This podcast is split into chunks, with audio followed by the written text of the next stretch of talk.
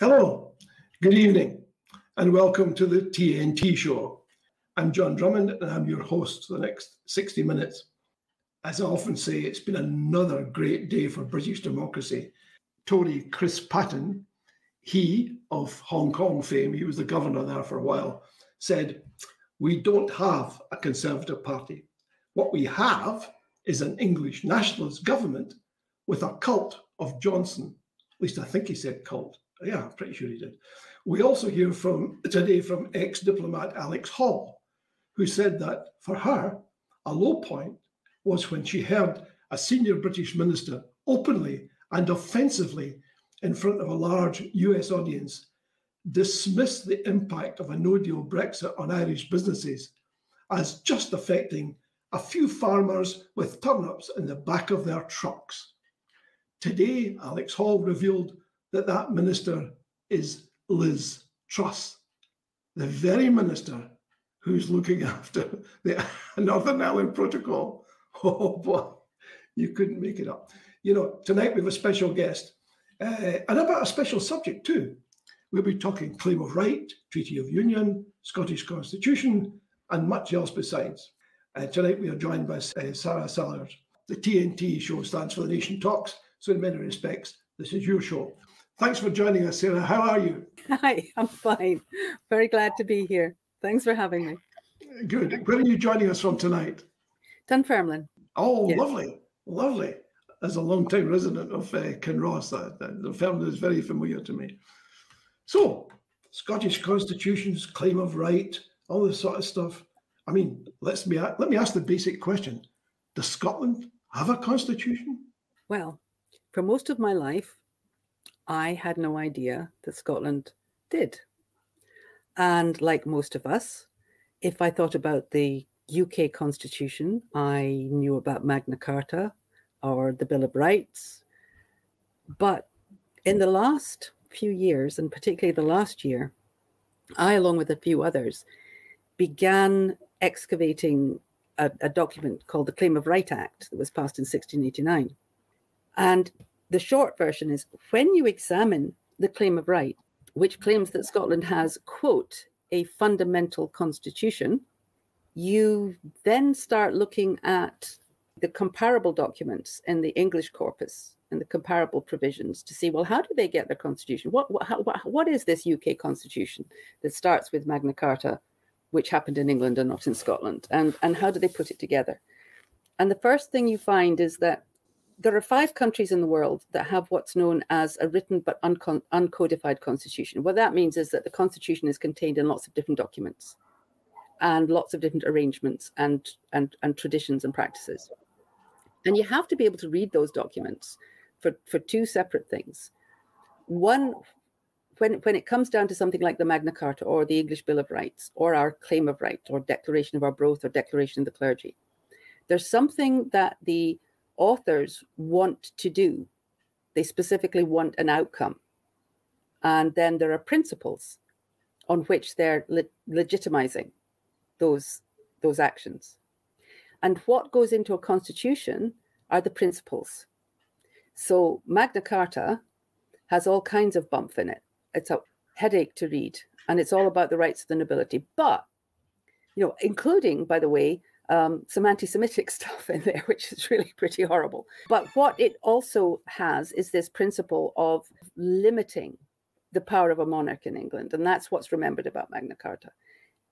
Now, there was a huge celebration for Magna Carta uh, when it was 800 years old. We didn't have anything like that for the Declaration of the Clergy th- from 1310 or the Declaration of Arbroath. They make it clear that the there isn't just a limit on the power of a monarch, that the power of the, the monarch is a, loaned, given by the people, and can be withdrawn. That's the first time you find it. You find there are multiple, multiple iterations of that in other Scottish documents, which I won't go into now. But the claim of right then actually codifies these. It actually writes it down. And it says, you have to look at it and look at it and look at it. But eventually, when you see it and you compare it back to all these other things that have been done in Scotland that that support what it's saying that this constitution existed, I have to tell you, it's absolutely beautiful. it, it's seen as a, a kind of anti-Catholic rant. In fact, what they were doing was trying to protect Scotland the, from the influence of Roman Catholicism, and, and that was for that time, and they were and they wanted to get rid of a monarch. I wanted to ask you about that because I, I'm concerned that the 1689 version, uh, though I believe it was dropped in the 1989 edition of the uh, claim of right, does make some rather startling contentions about the Protestant religion and, oh, and safeguards it, for that. It, it, it absolutely does, but again, I would say remember when you're looking at constitutional documents, you look at effect, you look at context, and you look at principle. So if you take the English Bill of Rights, from which we get two very interesting um, constitutional uh, arrangements, one is parliamentary privilege, and the other is the doctrine of parliamentary sovereignty, which was actually invented under the English Bill of Rights. It also goes on to say you can't have a Catholic MP in the House of Commons. You can't have a no no no Catholic can be an MP, and and the claim of right doesn't go that far. Um, Interesting. Now we've we've got a clip uh, of you talking about this. It was it was an unplanned speech at the Alba conference. Now we've been excavating that constitution, and very in very short terms, what it says is, it is a crime in Scotland to claim that a parliament is sovereign over the people. It is a crime punishable by forfeiture of power. It is a crime to attack human rights. It is a crime to attack the right to process, to protest in Scotland. It is a crime to give money to your pals. It is a, without parliamentary oversight. It is a crime to use the law to go after your political enemies. Power in Scotland is vested in the people, and that we need to support the movement that is looking to create that grassroots tidal wave that says to the whole of Scotland and the whole of the world and the international courts, this is our law. This is the crime that's been committed against us. And we will, thank you very much, be reconvening the Assembly of the People that was known as the Convention of the Estates, putting this government on trial, and when they are found guilty, sacking them. So please. You, you always get a round of applause when you say, let's sack the government. you get a bigger round of applause if you say, and let's off with their heads. No, no, no. Seriously, no. I mean, it's uh, every speech I ever made when I wanted to reach out to the audience, I always criticised the, the government. But it, but seriously, I mean, there's some serious points in here about about governance, and I'm so glad you said what you said because let me tell you what my experience has been here. I actually went to the, the Scottish Education grouping, spoke with some of the civil servants, the top civil servants, and said, "Look, I think we ought to have lessons at school on the Constitution in Scotland. This was many years ago. And they listened to me, uh, I thought, thoughtfully. Uh, I was probably wrong in thinking that. And then subsequently wrote to me and said, We can't do that because it's political. I mean, I'd spent half an hour stressing the fact that it wasn't political, it was apolitical. It was about educating people how to protect their basic rights and why that protection was important. In the light of present day events, that was probably prescient. But anyway, uh, talking about constitutions in Scottish schools at that time was deemed to be political and therefore unacceptable. Uh, this is a time, by the way, when we had a Scottish government. So this this wasn't a whole bunch of, sort of Labour apparatchiks saying, "Look, we're not going to do this." These were people who were reporting to to SNP ministers. Anyway, that, that's that's where that ended. However, things have moved on since then because some of the main movers and shakers have picked up on your point about the claim of right. Let's take a little look at Ian Blackford, I think last week in the House of Commons, addressing this very point. We're not seeking the Prime Minister's permission. The only permission we need, the only permission we will ever need, is the democratic permission of yes. the Scottish people. Yes. And let's not forget that it's the people of Scotland who hold sovereignty. And you might want to listen to this. Because let's not forget the legal opinion in the case of MacCormick versus the Crown at the Court of Session in 1953, when Lord Cooper stated that the principle of the unlimited sovereignty of Parliament is a distinctly English principle that has no counterpart right. in Scottish constitution. Yeah. It is, Mr Speaker, unquestionably the right of those in Scotland to determine their own future. Those rights were enshrined in the claim of right that was so instrumental in delivering our devolved parliament and is the case today as we seek to exercise our rights in an independence referendum. Let me remind the words to the Prime Minister of Parnell, who used to sit on these very benches. No man has the right to fix the boundary of the march of a nation.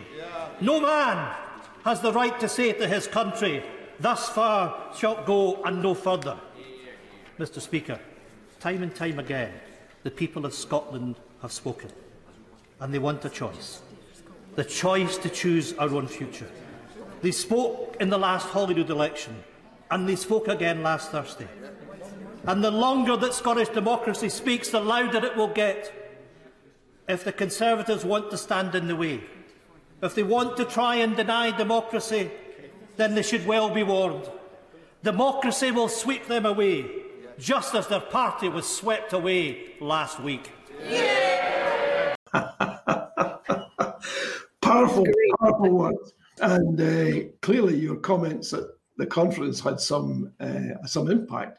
Or maybe this is something which Ian has been thinking about for some time. Either way, it doesn't makes no odds because he's effectively echoing uh, much of what you said. Yeah. He didn't get around to talking about the, a constitution for Scotland, but he did endorse the, the claim of right, uh, the uh, the sovereignty of the Scottish people, uh, both of which you had uh, remarked on. There is an interesting thing here, though. We, we have this odd situation, and I appreciate your help on teasing this one out, Sarah. On the one hand, the Scottish people are sovereign, but on the other hand, they have to operate at the beck and call of the Westminster government, and that includes Ian Blackford. How do you explain that? Right. Well, okay. I'm not good at making this really short, but I will do my very, very best. They're not supposed to. It was never supposed to be that way. We had two incompatible constitutions in, at the, the time of the Treaty of Union. We had the doctrine of parliamentary sovereignty, which came into place when the power vested in the monarch was taken over by the English Parliament. And in Scotland, we had the doctrine of popular sovereignty, by which power is vested in the people and only loaned to government conditionally under a compact. It's a beautiful compact, by the way, it puts the common good at the, at the heart of the objective of government. So, how did you take these two? How could you take this feudal pyramid, top down, you know, the, the most privileged at the top and, and people that don't count at the bottom, um, you know, system and reconcile it with one which is much more horizontal, which is based on a very, very old set of, of reciprocal rights and obligations. Mm-hmm. You can't make them, you can't make them match. You can't, you can't make both, uh, you know, uh, into one. Yeah. So what we did was and, and, it's a really interesting story. I mean, there was real kind of midnight riders carrying posts from the commissioners to the, you know, to the elders of the Kirk of Scotland and the, and the nobles in, you know, sitting considering what they were, you know, as as the deadline uh, approached. What they did was they agreed that the treat that the constitution in England would remain and the constitution in Scotland would remain, and that was a cobbled up, you know, compromise. How can that be, Sarah? Well, they put a provision into the treaty, a condition, and you can read it in the preamble. Hmm. Um, it, it wasn't always immediately available, and it and it hasn't always been obvious because quite a lot of our texts were lost. Uh, you know, a, a, lot of the context was lost. Um, a lot of it quite deliberately, but in the preamble to each of the acts of union, which, by the way, are acts of ratification, they ratify the treaty and bring it into force. They can't exist without the treaty, and they certainly can't replace it. Um, there is this condition that a Scottish Act passed in 1706, which specifically mentions the claim of right, had to be inserted and ratified along with all of the articles of the treaty as a condition of both the treaty and of the continuation of the union. The union could not continue if this did not remain in place. What subsequently happened was that, um, and, and I haven't as I put it, excavated how this happened. But eventually it was represented as being, well, this was about preserving the Presbyterian Kirk in Scotland and nothing else. And so as long as the Queen takes her oath, coronation oath, you know, and, and the oath to uphold the, the, the, the Church of Scotland, they are upholding the condition for the treaty. But that's not true. it wasn't it wasn't what was understood at the time. Um, the spy William Defoe and and one of the earliest journalists um, was very much in favour of the union. Uh, wrote about this, saying Scotland basically Scotland Scottish, Scottish people should be very happy because their constitution will remain in place. There as to the limits of government and obedience, it was very well understood that what was happening was that the condition for the union continuing, for the treaty being being concluded and the union continuing, was that the claim of right would be upheld. There were some safeguards built into the Act of Union. Yes. Uh, however, the reality is, for all practical purposes, these have been effectively ignored. Yeah. Uh, because we have what we have, and yeah. uh, and I know for a fact because we discussed this in an earlier program that the Treaty of Union was breached uh, within a few years of its signing. It was. And, yes. and no, there were no repercussions. No. Uh, and the result has been since then, it's been breached on a number of other occasions. And again, there have been no repercussions. The, so the it, basic point is, however it was used or abused, uh, as you might put it, the reality is we are where we are. Yeah. And uh, and where we are is this odd situation where there's a significant number of people in Scotland, including you and I, who would maintain that the Scottish people are sovereign. But the reality is that they are governed under a completely separate constitutional precept, which is that um, the Parliament, the, the, Crown and Parliament is sovereign. Yeah. So th- th- these two things cannot exist together. I mean, they're incompatible. Uh, but the reality is they've worked. This is the great irony here. This system has been in operation now for over 300 years. How do you explain that? It, you know, it. I think the person who would tell you what it worked really means is is probably Alf Baird. What has worked is a systematic colonial oppression by a numerically superior um, state apparatus over a, a numerically smaller um, okay. effective okay. colony. So it, it hasn't worked for Scotland. But but you made a point about the treaty, and the thing is, there are certain provisions in the Treaty of Union that allow Westminster to, to alter its provisions, and some of them had to be altered. You know, you can't keep the price of salt where it was mm. 300 years ago. But then, as again, that that that's effect and, and, and not principle. But the point about the claim of right and the point about the fact that it was understood that this was a constitutional arrangement in Scotland yeah. is that it's a precondition. It's yeah. not part of the treaty. They've they've shoved it in as with Article 25, but if all you have to do is read the preamble, it is not part of the treaty. Yeah. It is the condition on which the treaty is concluded and the, the, which the union may remain. Yeah. We have um, an international system of recognition for national constitutions, which Scotland's absolutely meets. The Claim of Right is the only constitutional document in the United Kingdom which states, therefore, has a, a written version of a constitution. It states that there is a fundamental constitution. Okay. Okay. Nothing what you and what you said is dramatically new because I remember uh, Neil MacCormick. I met with Neil MacCormick when I first became interested in constitutions, and he had done some terrific work on, on a, a, constitution. Not he used the claim of right as a kernel, eh, but he didn't claim that was a constitution. He said we'd have to we'd have to develop a constitution because the claim of right is is, is by necessity is a restricted document. It only deals yeah. with certain component parts. It does deal with the essential principle, the precept. I think the mainspring is that the people are sovereign. Yeah. And they, and they can get rid of an administration they don't like. So there's no security of tenure uh, right. in Scotland. But it's a million miles from being what most countries would regard as a constitution. Uh, well, it, the claim of right by itself um, doesn't doesn't um, present a whole constitution.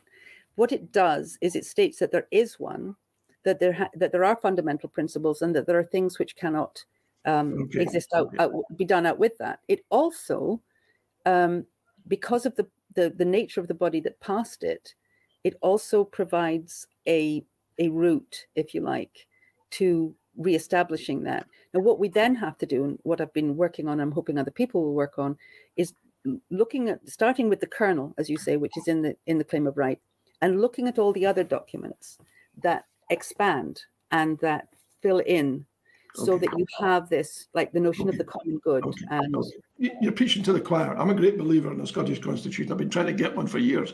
Uh, but my concern is not so much whether I get a constitution or whether you get a constitution or we all get a constitution.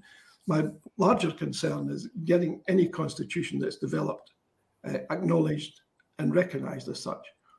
Now, in fairness uh, to the uh, Scottish administration back in 2014, they did accept the notion, the idea of an interim constitution.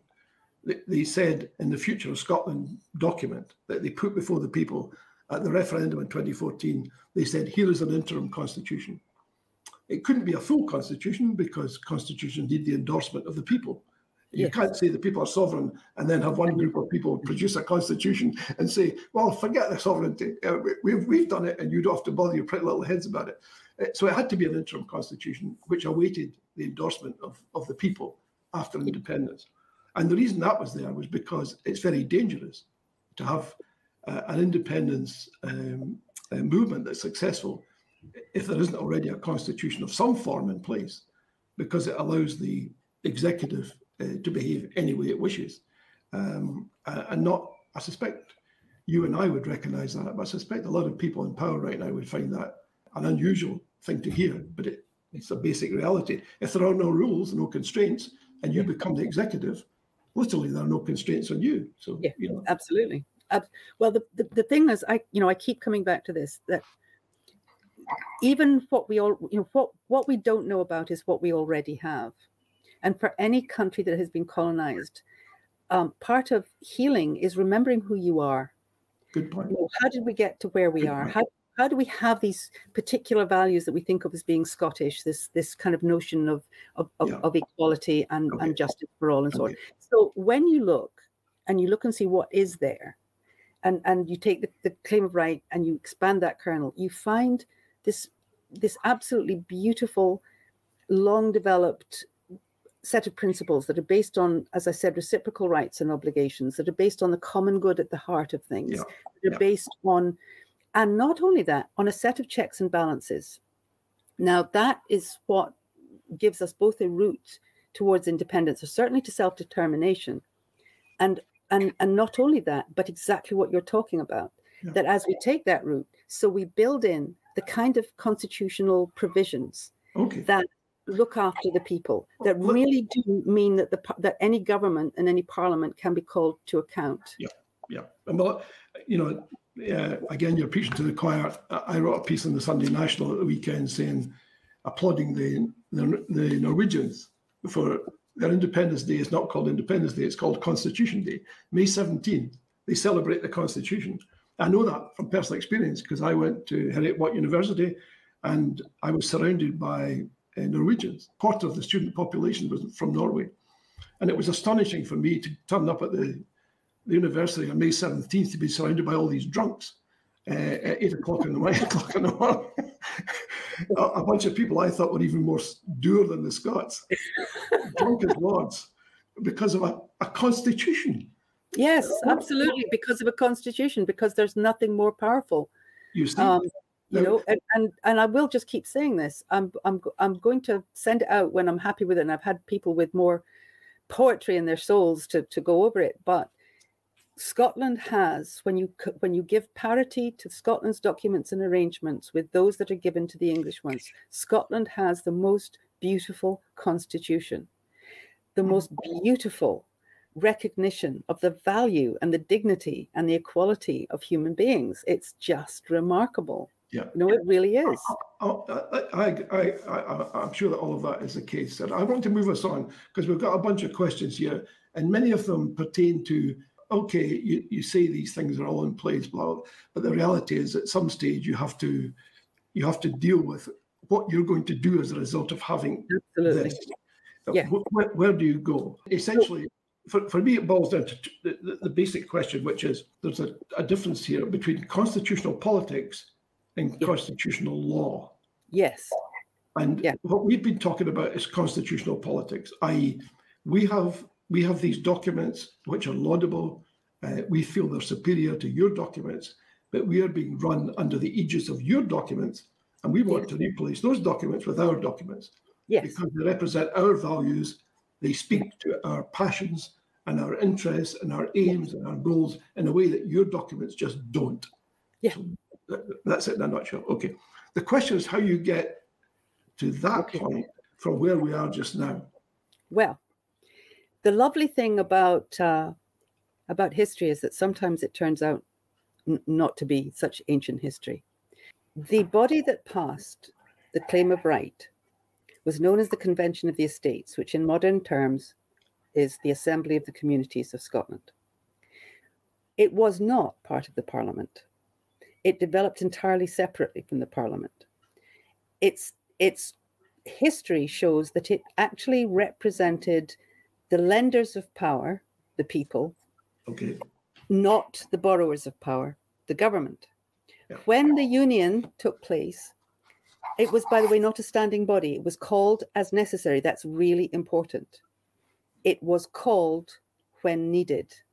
When the par- Scottish Parliament dissolved itself, it had no authority to dissolve the Convention of the Estates. The Union doesn't touch on it. The treaty doesn't touch on that. And it and and the provision, the condition of the Union is that the claim of right stays in part, force. The body that passed it was the Convention of the Estates, not the Parliament. That too remains. So, in theory, Scotland has the, the protected right to recall the Convention of the Estates, which acted as a tribunal in 1689, and it can be done in precisely the same way that it was done then. Let, let's let's just say let's go with that because that that sounds interesting. Let's say that uh, a bunch of people get together and they convince other folks there ought to be a convention of the estates to take a look at the constitution and to to derive a new constitution which embodies the sovereignty of the people and an independent Scotland. Why should anyone at Westminster pay the slightest heed to that? Well, what happens is you have, first of all, um, it, and it isn't just a bunch of people. First of all, you have to make sure that what you have sorry, just say it's the majority. Yeah. I, I didn't mean to use that term pe- pejoratively. I meant to. Uh, that, that's the way it would be seen from London. But what, what, what it what the Convention of the Estates did, actually, that con- committee then the convention then became the next Parliament. But what it would ha- do is, in the absence of a legit, what it has to do is it has to actually have a hearing, exactly the way the other, the first, the Okay. Revolutionary Convention Okay. did, Okay. where it looks at whether the Con- Constitution of Scotland and the provisions um, over popular sovereignty and so on have been violated, and the, the penalty for that is forfeiture of power. If that happens, and if that convention is strong enough, that is, it contains elected representatives um, from across the bodies of Scotland, it, it has people elected on a kind of jury system to it. It. then it then has in law the authority to say, Right. all right, I hear what you're saying. It makes a lot of sense. But let me just tackle two practical points, if I may. One is how do you obtain this representative group of people that has that can claim authority to speak on behalf of the entire Scottish uh, population? Say, for Well- example, say for example, uh, the Tories and the Lib Dems and Labour say we want no part of this. It's it's a it's a separatist scheme. We regard it as a nonsense. I say this with some Yeah. some authority because I'm looking today at the number of local authorities in Scotland which have a majority of SNP members but are going to be run as a, a as a, a unionist uh, a unionist entity. Uh, so the, the, it, it looks to me as if folks like that with that predisposition are hugely unlikely to join any convention of the estates or whatever it's called. Yeah. So where would you get the authority from? well, there's two there's two things that that have to be addressed. First is the job of persuading um, as many people as possible, uh, uh, as many of the people as possible, and as many elected representatives. And when I say elected representatives, I mean you know anybody who has a constituency. That includes trade union representatives. That includes councillors. That includes which would have been the, the, the borough representatives previously. Um, it includes MPs who are who are on board or SMPs who are on board. But what you're convening isn't a parliament it's a tri- it's a tribunal and it's as if you're you're you're bringing charges and you have to have a body with the authority to hear those charges and to consider what the implications are. Now, the two things work hand in hand. If you have a the the expressed will of the majority of people of Scotland, then you have the authority to convene. We interestingly still have an organization which has the constitutional authority to trigger a convention of the estates, to recall it, not to, to, to, to, to dominate it or to run it, but to recall it. And that, believe it or not, is the Church of Scotland because of its constitutional mm-hmm. standing and the claim of right. So we have a trigger organization, if it could be persuaded. We have the will, the, the sovereignty of the Scottish people, which we would have to get their, their permission. But we have something much more important. We have a crisis in Scotland. We have children suffering from the diseases that come with malnutrition. Yeah. We have homelessness that we have never seen before. Yeah. We have people who will die this winter because they cannot yeah. heat their homes. We have parents who cannot manage to feed and clothe their kids and it is going to get worse and under these circumstances it somebody has to say to the people of Scotland we can offer you a route because if we put this on you know on public trial if we do this and we find a way to do this, okay.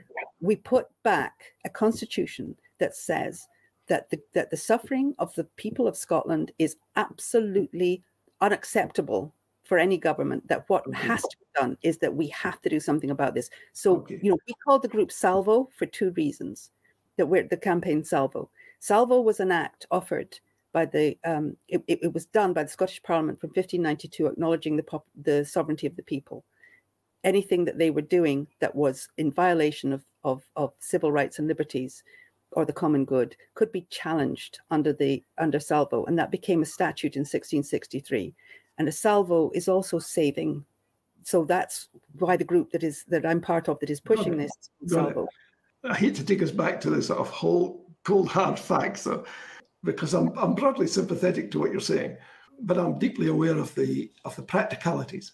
The practicalities yeah. are uh, however much you claim the authority of the people, you have to have some mechanism at the end of the day that says that the people accept what you yes. maintain. Yes, that's the, for, for, for, and that's that's a big challenge. Yes, the second challenge, which I think is even greater, and I would like your views on this. You have to convince, at some stage, hopefully sooner rather than later, the international community that you have the authority to make the statements you're making and yes. and to put in place the arrangements. Because if you don't have that, I can guarantee you that this will be a short-lived infant. It will not survive the rigors of being exposed to the the vicissitudes and the, and the strange winds of international opinion unless you've got that on board. Yes. Now, you can't do that overnight. You, no. It, it's well, I mean, you, you'd have to have a bunch of people out there spread across the world saying, look, this is legitimate. And I can tell you that the UK government is never going to agree to facilitate that process unless, unless you negotiate. So the question is, and it always resolves, every secessionist or separatist group always has to face this essential quandary, which is you have two choices in becoming independent. One is you can declare UDI or you can negotiate. It sounds to me like what you're describing is a form of UDI. In other words, you go down this route, you legitimize it with the Scottish people, and then you say to the world, that's it. You need to accept this because we've spoken. Have I misstated what you're saying? Almost, because you see, the thing is, we can demand that they return our constitution. We can say to Westminster, you are in breach Right. And we have, and we, what we plan to do is to to really move, get this movement, and we may or may not succeed, but it it offers the hope of real change in Scotland, and we need. So what we do is we can put it to Westminster. You're in breach. If the union is to continue, you have to put the constitution back in Scotland. And they acknowledge that. They also acknowledge that we have to put in place the okay. old mechanism. Okay. okay. And that has to be properly authorized. Okay. Or they can refuse, and we can go to the international community and say, we have a constitution, here it is. Yeah, okay. Let me tell you what I think the, the, the international community will say. They will say, you need to go back to London and have a chat because we are not going to take your word on this. We need their assurance that what you're saying is legitimate. They're not going to give you that. They're not that tied to, particularly now, to the to the will of Westminster. Any country, any nation can appeal and can say, it, under the existing um, criteria, do we have a constitution here and do we have the right to have it in place? We've already had conversations with people in different um, European countries, including EU um, officials, who had no idea, absolutely no idea, that Scotland had a constitution as easily demonstrated and evidenced as the English constitution. Sarah, you, you and I are singing from the same hymn sheet here. I'm, I'm not disputing any of that. I'm, I'm simply taking us to the practical points that have to be addressed in order yeah. for what you're saying to become effective. And what I'm suggesting to you is there's only two routes. You either go down the Rhodesian route or the Irish route, for that matter. In 1919, Ireland withdrew and said, enough's enough, we're through, that's it. But that was UDI. I mean, that, that was not a negotiation. It only, it only became successful when they sat down with the London government and agreed a package. And that package included dividing up their own country. But that it, was the price they had to pay at that time. It, it ended up being a bit of both. And I think the, the, the thing to remember is that if you want to negotiate, you need to negotiate from a position of strength. I agree. So our strength lies in the fact that we have the right to provisions in Scotland that require Westminster to admit it's not sovereign in Scotland, that require checks and balances and, and, and, a body of oversight that keeps Parliament. I, I, I got that, but this, what I'm saying is, what we hope is to create the demand, as such an overwhelming demand, yeah, for what is legitimately ours. That I, I agree. I agree with all of that. I, am simply wanting to explore the practicalities of it, and the practicalities. I mean, for example, there's a lovely example in Australia of exactly what we're talking about, where you have these two contrary forces in many respects. Uh, and before everyone jumps down my throat, please have a thought here that I'm not being dismissive or in any way denigrating anything that we've discussed tonight. But there is an example here from Australia. It's the condition that the Australian Aborigines find themselves in, and it's this the land belongs to them categorically. The land belongs to the Aborigines, but it's in the possession of somebody else. So, to return it, either the law needs to change, i.e., that the law recognizes, as you say, that the Aborigines are sovereign and it's their land, or, or the law must be overturned. In other words, the Aborigines say, we're not going to do this, not going to do that. UDI. Yeah. That's it. We're not going to, we want no truck with you ever, ever, ever again you got a bunch of people in London saying, no, no, the best way forward, or you declare UDI. If you're going, if you're going to try and work out the best way forward, that's what it likes to hear. It doesn't want hassle. It's got Ukraine on its mind. It's got the remains of COVID. It's got Russian expansionism. It's got a raft of things out there. The last thing it wants is a bunch of people who form a little part of a small island of the west of Europe saying, we want you to get involved in our, they're not going to do it. They will only do it, I suspect, if there is some major schism of some kind which forces them to pay attention. And we saw what happened in Ireland when that took place. Or they say, look, you're negotiating. We like that. And we'll, we'll support you in that negotiation, perhaps. Which way is it for you? What would you prefer to see happen? I, I think there is going to be negotiation, and people people kind of br- play brinkmanship to the last minute. I don't think there's ever going to be any way where there isn't negotiation. However, I think that what we have to be prepared for is to, unless you're prepared to say we will go the whole way, Westminster is not going to let go of Scotland. It is not going to happen. People don't give up. Power doesn't give up power until it's forced to. So if we have to push it all the way to what is effectively UDI, then that's what we'll have to do. But you can be absolutely guaranteed that if it gets to that point, they will sit down and they will negotiate. They'll have to. We'll have to. You know, it's there's just no there's no question about that. But there is no path that Westminster puts in front of this, you know, Scotland or its government that is actually going to lead to them giving up the resources of Scotland it's water, it's offshore energy, it's oil fields, it's exports, it's contribution to the national debt. It's not going to do it yeah. unless we force it to. And it's just, I think we just have to get real. And what we do have is a route to do that. And the, the beautiful thing about that route is that it is an entirely democratic route. You're not talking about replacing the parliament. You're not talking about a, a few people making, you know, decisions for others. You're talking about bringing up what the law says in Scotland and applying it. And it's just that simple. My concern is it's not simple. My concern is that it appears simple, but it ain't. And the reason I think that is because if you're negotiating anything, the, the best way to negotiate is to put yourself in the position of the other the other guy or the other yes. woman and yeah. say, what is it they want? Because yeah. if I if I can figure out what they want, then I can put in place something that might appeal to them, which will allow me to have what I want. It's yeah. negotiation so, 101. So, so, so I'll put that question back to you. What so, do you think Westminster wants? I'll tell you what Westminster I think will say. First of all, they'll say, we don't want any truck with any of this. But the fact that they're around the table would suggest otherwise, because they're not going to get around the table unless they feel that it's more damaging not to be around the table. Uh, but uh, let's assume they're around the table and there's a discussion about what they want. They're almost certainly going to want Trident to stay. They're almost certainly going to insist on cheap energy. They're almost certainly going to insist on cheap water. They'll essentially have to recognize that all the stuff they said before was not accurate i.e., they need Scotland desperately. Yeah.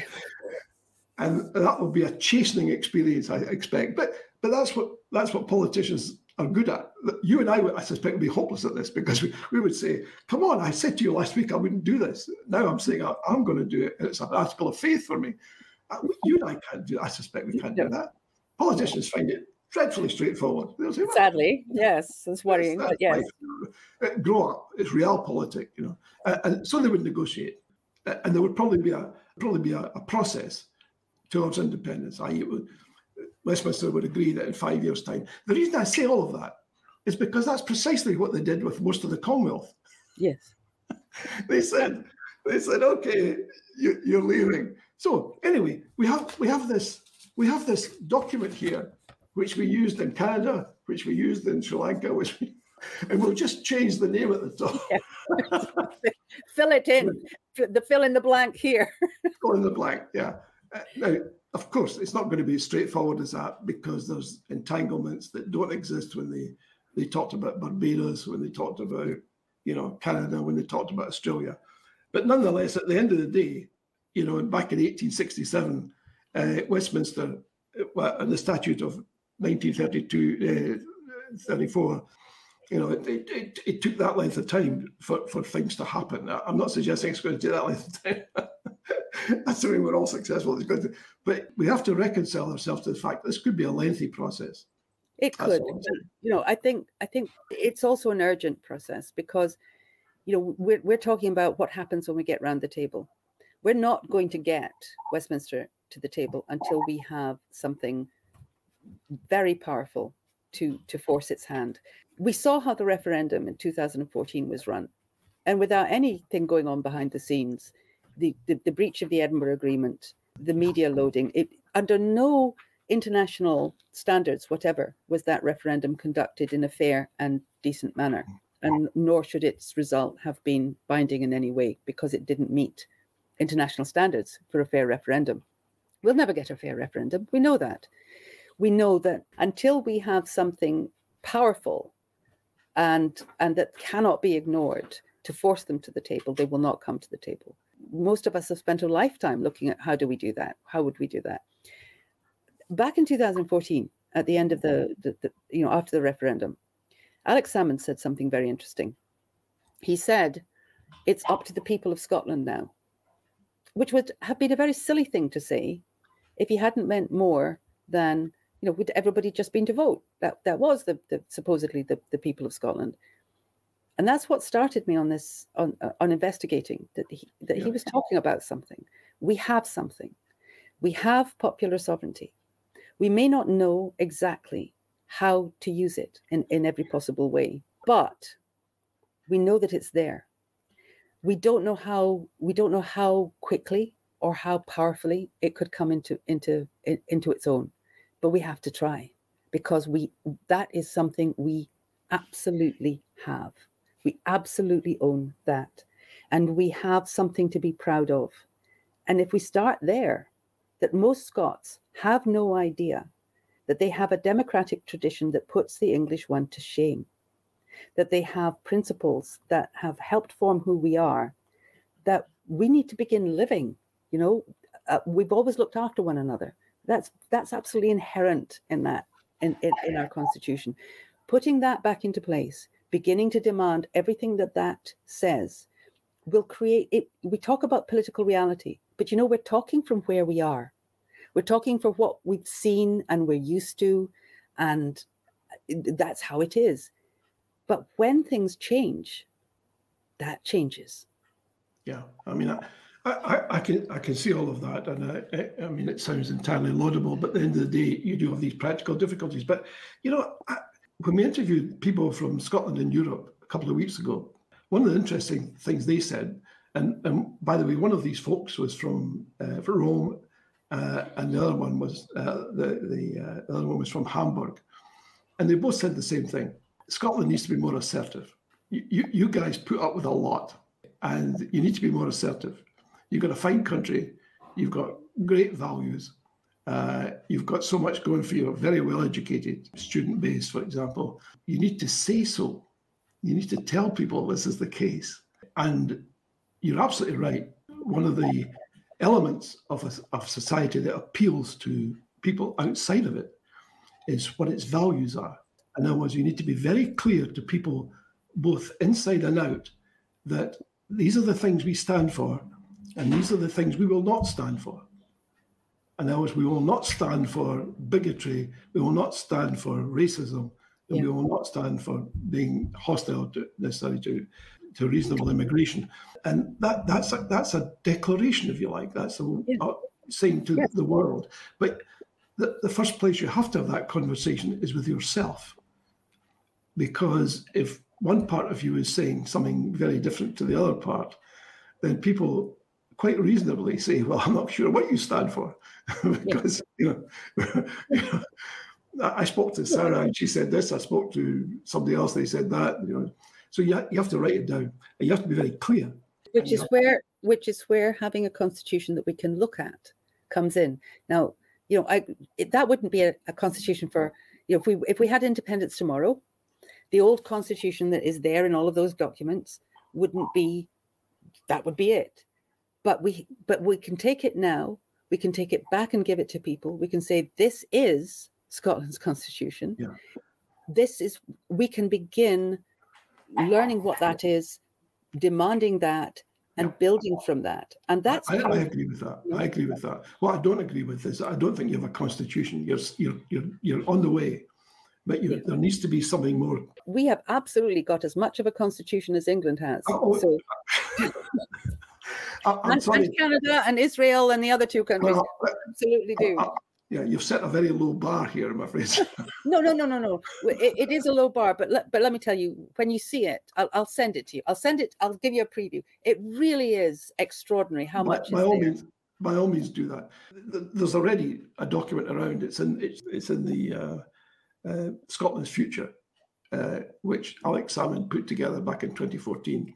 Uh, and anyone who's looking for an interim constitution, it's there. It needs updated, I no doubt, I'm sure by now, because the passage of time. But there's, I mean, it's not as if the Scottish government didn't go in. It, they didn't go in with a blank sheet of paper in 2014. They said to people, "This is no. what we stand for." You know, it's a, it's, it's it's elementary, frankly, and you, you need to do it. We're, sorry, we're, we're almost running out of time here. We've got about four or five minutes left, Sarah. Is there anything that you would like to talk about that we haven't dealt with up until now? Only the, the, the big thing is that we need to remember that we are not familiar with our own history. We're not familiar with our own constitutional development. Yeah. We're not familiar with the idea that we have had. We all know the English Constitution. We don't know how we know it. It's called the UK Constitution now, but but we've absorbed it sort of by osmosis. We need to absorb our own.